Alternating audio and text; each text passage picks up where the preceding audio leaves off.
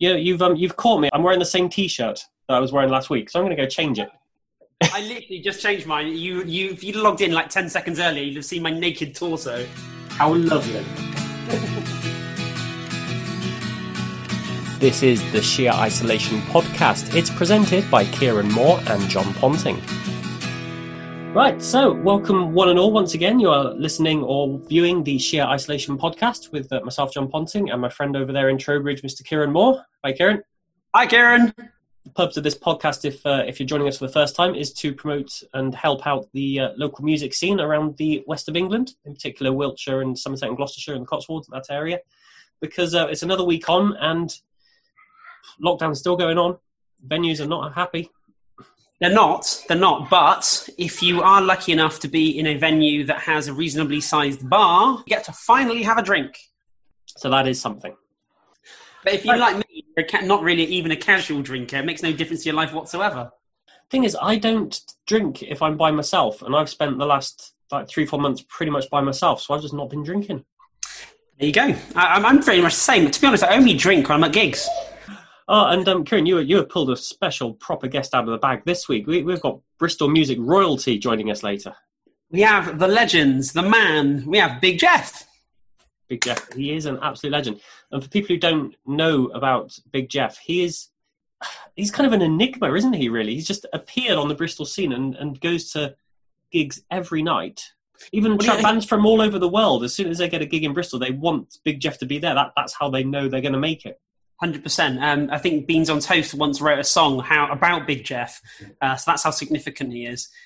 Obviously, there was a point where there was no Big Jeff, and over time, Big Jeff come into existence because every every gig you went to, you saw him at. Even if so for some people, there might be at two or three gigs a night. He would be at two or three gigs a night. I'm, I'm intrigued to find out what he's been doing the last few months. So we'll, we'll be asking him about those things later on. You're in the news again with your campaigns. Um, our colleagues over at BBC introducing. Effectively, what they've said is Sam, thanks very much, goodbye. And Rich, you're no longer presenting, you're now going to be a producer. And they're drafting in a chap from Swindon to present the BBC introducing. Um, and I'm sure he's going to be very good. I'm not got any bones or gripes with James. I'm sure he's a fantastic presenter and a lovely guy. There's no sort of argument there. What I am concerned about is that we lose Sam and Rich. And Sam and Rich have been instrumental in delivering the BBC introducing brand. And they have had, they've brought people like George Ezra and IDLES to national attention. Um, they are excellent at linking various people and groups of people and scenes and, and so on and so forth together. You, you know, you get to where you've got because they've done it for 10 years. I just feel like the change now is the wrong time to make that change. So I started a campaign and we have over 800 signatures, which is just sensational. I'm hoping we can save them the, the session. Big ups to Sam and Rich. It is about time we played a track, and you have picked for us uh, a track by Jon Amor. Did I? Oh, yes, I did. Sorry. we just did this a second ago. What track have we got? Oh, we've got this one. Oh, yeah, okay. I picked it, have I? What? Uh, Jon Amor. Jon Amor. Amor. Oh, I'm sorry. Amor. Yes, Jon Amor. Uh, yeah, he's he's a blues Devizes blues legend. He, I think, he's the only person from Devizes who's performed on later with Jools Holland.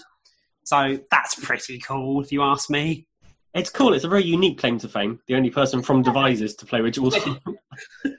um, the st- yeah, he was in. He was, he was in sort of at the time, the mid '90s. The UK had one fledging young blues bands that the whole scene um, sort of got behind, and they were a band called The Hoax. And the band got internationally famous. They toured Europe. They toured. Um, I think they toured on support of Robbie Williams, but they toured Canada. They toured America. Two of the original members now. One of them lives in France, and two of them live in America. One of them is like a uh, like a film producer and does all sorts of music related stuff um, on big Hollywood films and stuff. So yeah, they you know there are bands that burn brightly for intensely for a while and spread their wings and now live all around the world. But um, the hoax were fronted by Jon Amor. This is a brand new track he's just released. I think he's done the video in lockdowns. It's like a fun little video from his house. It's it's a um, great video. I was really enjoying it. Yeah. Yeah, yeah, yeah. Uh, yeah, the track's called Peppercorn. But yeah, so Peppercorn by Jon Amor. Let's give it a whirl. Mm.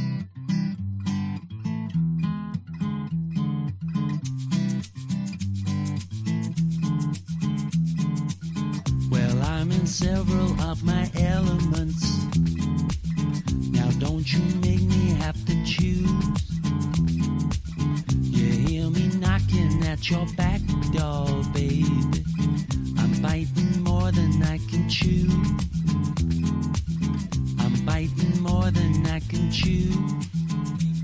So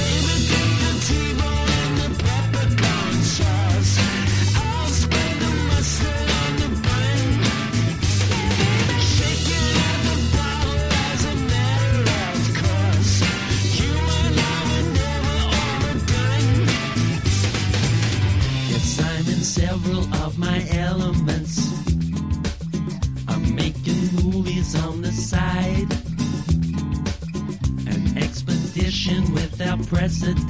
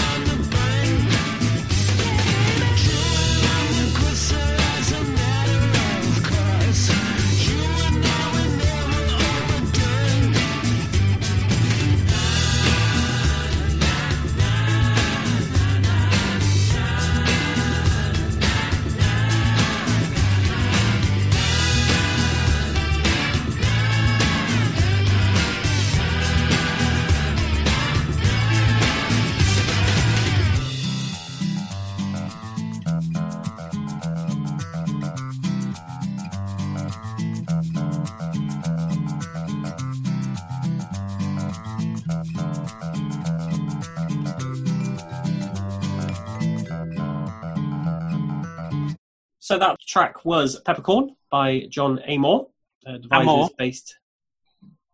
No, that, no, Carl. I started by saying Amor. Now you told me it's Amor. It's Which one is it? Amor. I'm just teasing you. Let's. Uh, it's time for our guest, and that very excitable, very exciting guest this week, Big Jeff from Bristol. You, you don't know where to start if you're trying to explain who Big Jeff is to somebody who, who's never met him or, or not familiar with him. It's very difficult to know where to start. It is. He's he's uh, as you say, he's known throughout. He used to be just known throughout Bristol and the Southwest. He's now known internationally. Bands know they've made it if Jeff comes to their show. I remember going to the Exchange to watch Beach Slang at the Exchange oh, a couple of years ago now, and Jeff was in the crowd. Obviously, he's the tallest man in the room, and I think the band at the say, "Oh, does anybody want to sing along to a Cure song that they played, Boys Don't Cry?" Um, and Jeff was, everyone was like, Big Jeff, Big Jeff. The Jeff gets up on stage to, to sing with beach slang, and he actually didn't know the words. It the whole thing was an absolute mess. It was amazing. Ah, yes. That would a- happen to me if I got dragged up on stage. I'm rubbish at remembering lyrics under pressure. You know, I'm really rubbish under pressure. I'm great under pressure, but we're not with answering stuff. I'm I'm the same. Hate pub quizzes. I'm no good at them. Anyway, back to Big Jeff. Um, we'll just go straight over to the uh, to the interview. Hey guys, Hi there, How you Jeff. How you doing? doing? like Kieran. Hi John. Now there is one Well- man who definitely needs a haircut. Yeah, don't you start. I'm turning into Widow Twankey. You'll be on the hippodrome before before this whole thing's finished. Yeah. But basically, I think the thing is, is I just decided that no one's really going to be seeing much of me anyway because of obviously lockdown. And I just thought, like, may as well try and like grow my beard properly for a little bit. I'm, I'm Um, liking it. I'm liking it. You could do what Eels, then a frontman of Eels did. He put a little bird in his beard. yeah, Mr. E. Yeah. Marky Everett. I saw the Eels last year. Actually, they were great. They they played Green Man. Oh, really? Yeah, they were brilliant. They played their second song was was a cover version of Prince's um, Raspberry Beret. Oh, wow. Yeah, and it was, uh, but they did it in, in the kind of blue style of the Eels. It was just like, the whole set was brilliant, and also he kind of like kept on. He just kept on making jokes in between every single one of the songs, basically. I love the How way you've, you've, you've gone straight into just talking about bands. It's, it's amazing. I knew that happened straight away. Yeah, of course, well, he brought up Mr. E, so I was like, yeah, I saw the Eels last year. I saw in at the deep end. So obviously, Jeff, we've invited you on because we want to talk about we want to talk about you. Really, we want to talk about all the things you've seen and done in Bristol because obviously you are perceived as a legend. And uh, how, how many gigs have you been to in Bristol? Let's go with that. Let's start with the gigs. Oh God, I'm going to take a rough stab because it's going to be it's going to be in the thousands. It's got to be. So, so probably there was a period when I was averaging about 360 shows a year, 350 shows a year. so it was literally really yeah. Because also I was doing sometimes two or three in one in one evening. Of course. So like you go to like an install that'd be like six o'clock in the evening. Then you go to like somewhere like Thekla where the gigs would finish at like ten, and then go and find yourself and be like, oh look, the Thekla's only just around the corner from like the Louisiana, the Fleece, start the bus sort of thing. And that's how you do it. Well, yeah, and also getting set times and like kind of being a bit, I guess, nerdy in some ways. Oh, absolutely. Um, you're the only person I know that out nerds me on nerdiness, who knows stuff about stuff, boring stuff. You just, you just, yeah. so, uh, Jeff, do you, do you actually pay for tickets anymore? Or does everybody just let you in because that was Jeff? Um, I do pay for some, you know. Come in. I mean, I'm like that. Jeff, just come in, mate. Fine. Yeah, I know. I mean, I'm, to be honest, I, I find that a bit overly flattering sometimes. I mean, I'm very lucky with like with like places like the Louisiana and like some of the other venues, but I would still, even if people asked me to pay a donation, I'd still happily pay it. Of course. I think that, especially as I went to a lot of DIY shows, and you know, so that would be very much like kind of hand to mouth sort of things, really. Yes, you know tell what I me about it. Yeah, I, I, I'm very lucky and quite privileged in, in many ways as if to have not really picked anyone off yet. Because there's always a yet, 'cause there's always a potential for everything to go up at any at any moment. I really don't think that's going to be possible with you, is it? um, Uh, Jeff, do you remember? Do you remember? I was just to John a minute ago. Was at the exchange. We were watching Beach Slang, and you had to get up and sing "Boys Don't Cry" with them. yeah, oh god, yeah, that was quite embarrassing, wasn't it? To be honest, that's not the most embarrassing thing which has ever happened to me in the exchange. Come on, then, tell us what the most embarrassing thing was. Well, I got proposed to by the bass player from Haim in the exchange. While while she was on stage. no way. is you that- didn't say yes. Well, to be honest, there was 200 people chanting me, ch- ch- chanting me on. I was not going to say no, was I? It's uh, like a sold out show. so what And you're it was just technically like- saying is, is you're engaged. Well, there's no wedding rings, so probably not. and they've never come back to Bristol since, so they probably that's probably the reason why. So I can't go there because, like, potentially my, my my supposed fake husband might be there. That's amazing. I didn't know that story. That's amazing. Yeah, I think it was the same week they were also being interviewed in like GQ magazine, basically talking about kind of fashion and about you know certain boys on the tour sort of thing. Yeah. And then they're like, "Oh yeah, we met this guy called Jeff in Bristol, and so one day I'm, gonna, I'm definitely going to be marrying him." Just be like, "Okay." that must be bizarre. You're just going about your day, and then all of a sudden you're in GQ. Yeah, doesn't happen very often, to be honest with you.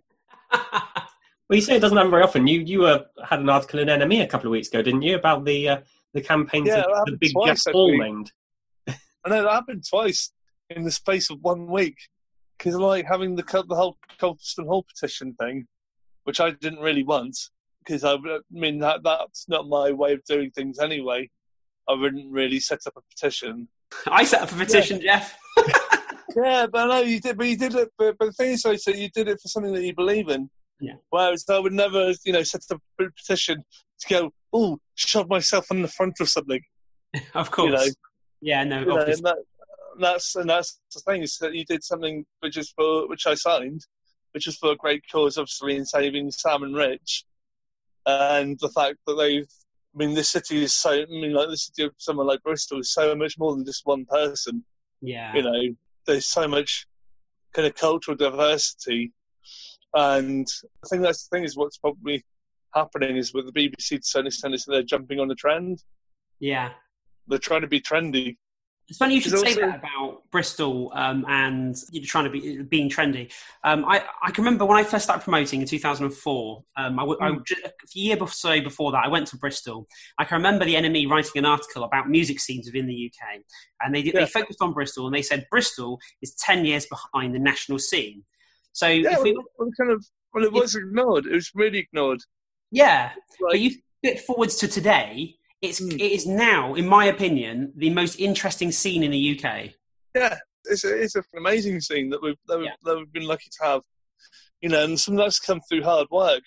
Because also, in, even even when there's periods when it wasn't necessarily interesting to people outside of the city, there were still some incredible bands, like psychedelic bands, bands who were like also like post hardcore, like kind of really tongue in cheek post hardcore outfits, who would probably still get banned, who'd probably get banned from the airwaves because of some of their song titles being way too offensive. or like, for instance, one of my favourites was a band called who had probably the award for the best name, which was three hoes, two Mexicans, and a tin of spanners. They were brilliant. They were like four. They were four psychiatry students from Dudley. if you think like Mclusky meets Girls Against Boys, Sounds great. You couldn't get away with a band name like that now, could you? Yeah.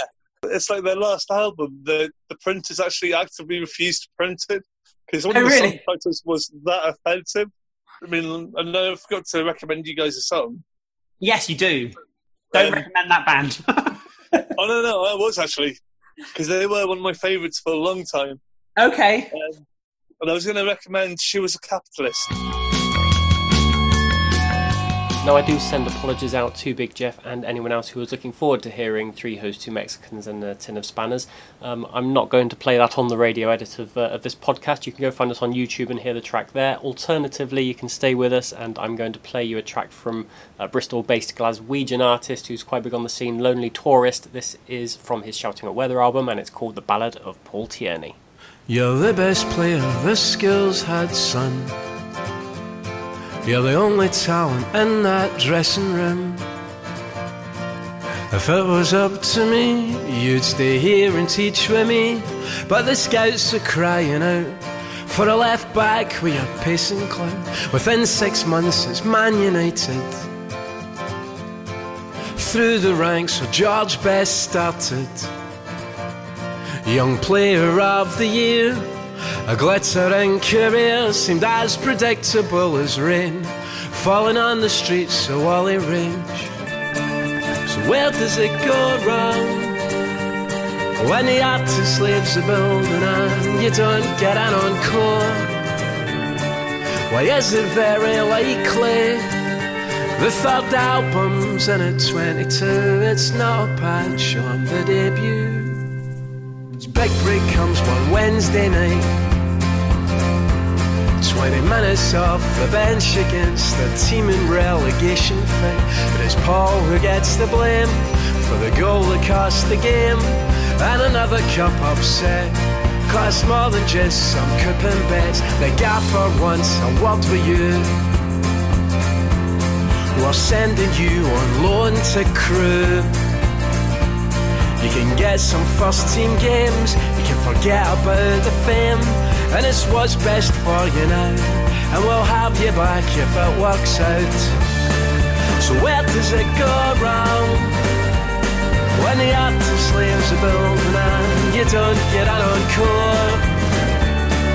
Why is it very likely the third album's in at 22? It's not a patch on the debut. From Crewe, Colchester, Blackpool, Livy, Altrincham, Stockport, Kent. His career every foul, and he really kicked the ball and retired at just 30. It's the saddest tale you'll ever hear. But is it really career failure? Cause I have never been a Man U player. Would he say honestly? He would rather have been me, but I would rather have been him.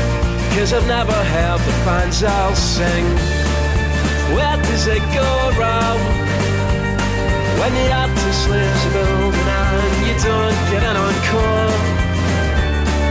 Why is it very likely the third album's in at 22, but everyone liked the debut and the fans sing.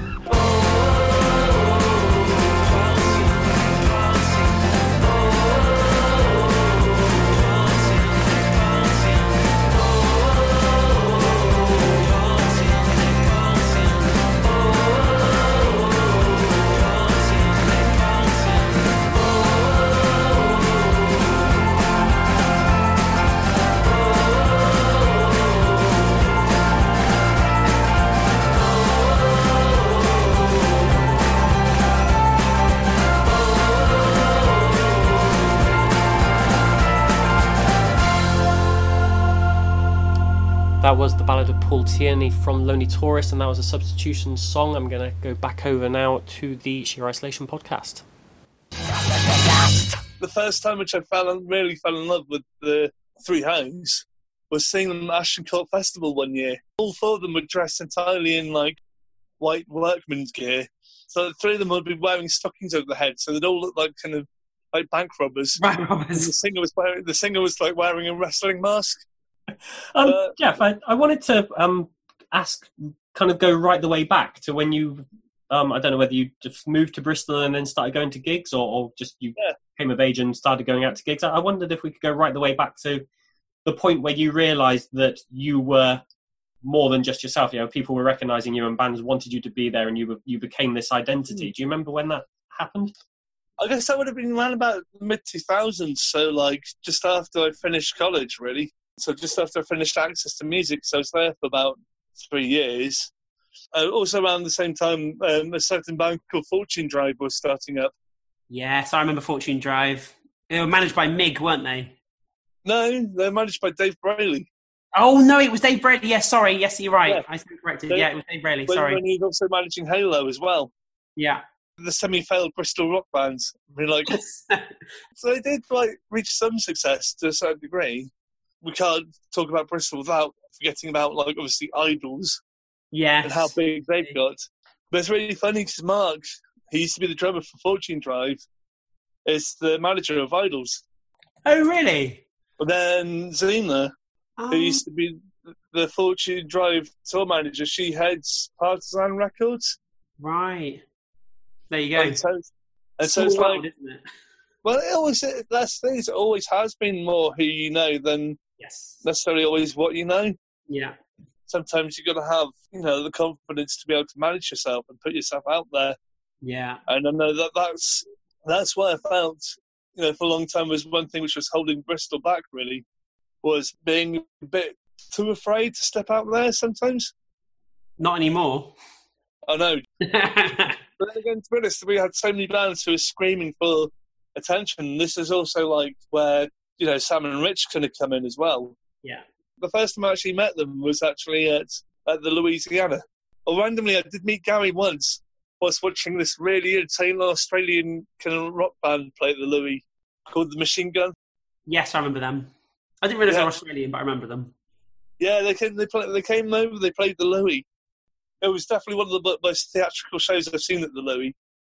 That was until I saw the Scissor Sisters play there. They Oh like- wow! Oh, yeah. What a show! Sisters- Oh yeah, no, they were they were great. I, I've no I've no shame in saying this, but their first album is is like an ultimate pop band's greatest hits. Oh, there you go. You know, it's like pop banger after pop banger. Right. If any bands or musicians want to get in touch with us, the best way of doing that is to email sheerisolation at gmail.com. What are you doing, Kieran? Nothing. just, just. I'm just. me. I'm just looking at you really closely to my screen. Yeah, that's not distracting at all. So sheerisolation at gmail.com. Send us some YouTube links, send us any news of any uh, upcoming releases you've got, because uh, we're always keen to hear what's up and uh, coming around the corner. We've had a couple of bits of news come out in the in the last week. So one thing that came out just um, after we recorded last week's podcast was the government announcement for a five step plan to get venues, museum galleries, concert halls back open properly, um, Yeah. so they can get crowds in and actually get some get some proper gigs going and get some proper performances going. Now, you Kieran, um, you look after the Neeld in Chippenham, you look after the Pump in Trowbridge. You're kind of quite clued up with the venues. Are you familiar with this five step plan, and do you like it? Uh, I, I don't like it. No. so they've put a capacity of uh, max, currently of a maximum of thirty. The theatres they've allowed to be opened are allowed to be open, but they're not allowed to have live performances. So basically, you can go and watch a stream of something. And the whole thing just smacks of desperation and not really thinking things through. It's like they are aware that it needs to be open and things need to get going, but they've not really I don't know, spoken to the venues and listened to what the venues need in order to do that. I mean, pubs can reopen with the one metre social distancing, and I know a lot of venues have extended their bars into their performance area so that in theory you can get more people into your pub to drink again. So, that if, if you are an ardent drinker and you like to go out and see your friends, that's potentially something you can do safely. Um, but you still can't watch performances. Now, as we've already covered, you and I don't drink, so we're unlikely to be their target audience for selling pints. For us sober people who want to go and get some music, where we're still having to wait. We're going to have to wait. Yeah, the, the, the advice is don't hold events. Do not hold events. There are certain things that say actually it's still illegal to. I mean, I, I get it. People want to be creative and productive. I understand that completely. I am exactly of that mind. But also, it's got to be done safely. And I think if there's a unified front or, from the venues to say we can't do this because da da da da, we, we're going to get a much better result at the end when we can open. If we start opening in dribs and drabs, you're going to you're going to see problems that are going to happen all over the place, and it's, it's not going to be a very nice thing to experience, really. So uh, I would normally do product placement. Ah, we've got a record to promote or whatever, but um, I've I've not had any records in the post because obviously, um, like, like I said last week, I have to basically sneak them in the house because uh, I spend a lot of money on records. um, but I have got a product placement. It's this. Piece of artwork, lovely. That was a birthday present from um, Mrs. Elliot. Oh God, crikey. Nicola Elliott. Nicola Elliott. Oh God, that's not going to stay up now. Taking it off. Uh, Nicola Elliott. She shares the exact same birthday as me, but 20 years prior, and she comes. We always send each other birthday messages to say happy birthday and all that jazz. It's not going to Um, stay there. It's not. No. I've balanced it. It's going to fall off and break now, isn't it? So we always send each other birthday messages, say hi, you know. And she's a lovely woman. She's an artist, and I follow her Instagram page, and I love all the art because it's always really bright and colourful and interesting. But I know her because she's Jed Elliott's mum, and Jed Elliott is the bassist in the Struts. Very cool. Who we have spoken about before. We have. Something Mainly- else you keep saying you're going to get on the show. Oh, so uh, when she came round to give, give me that present, I said, "Oh, thank you, it was lovely." I said, "Oh, can you get, ask Jed to respond to my messages, please?" And she said she would. Yes, I get your mum. Um, hopefully, I'll send him another message soon and say, "Hi, Jed, come and do a stream with us from America." And hopefully, he'll say yes, and it'll all be history, and it'll be lovely. But we'll see. Right, that has been another Sheer Isolation podcast. Thank you for watching us. Thank you for listening to us. Um, same time next week, same place. Same time, same place next week. Again, thank you for listening and supporting us, and we'll be back next week. Ciao. Bye bye. Cheers, guys. Yeah.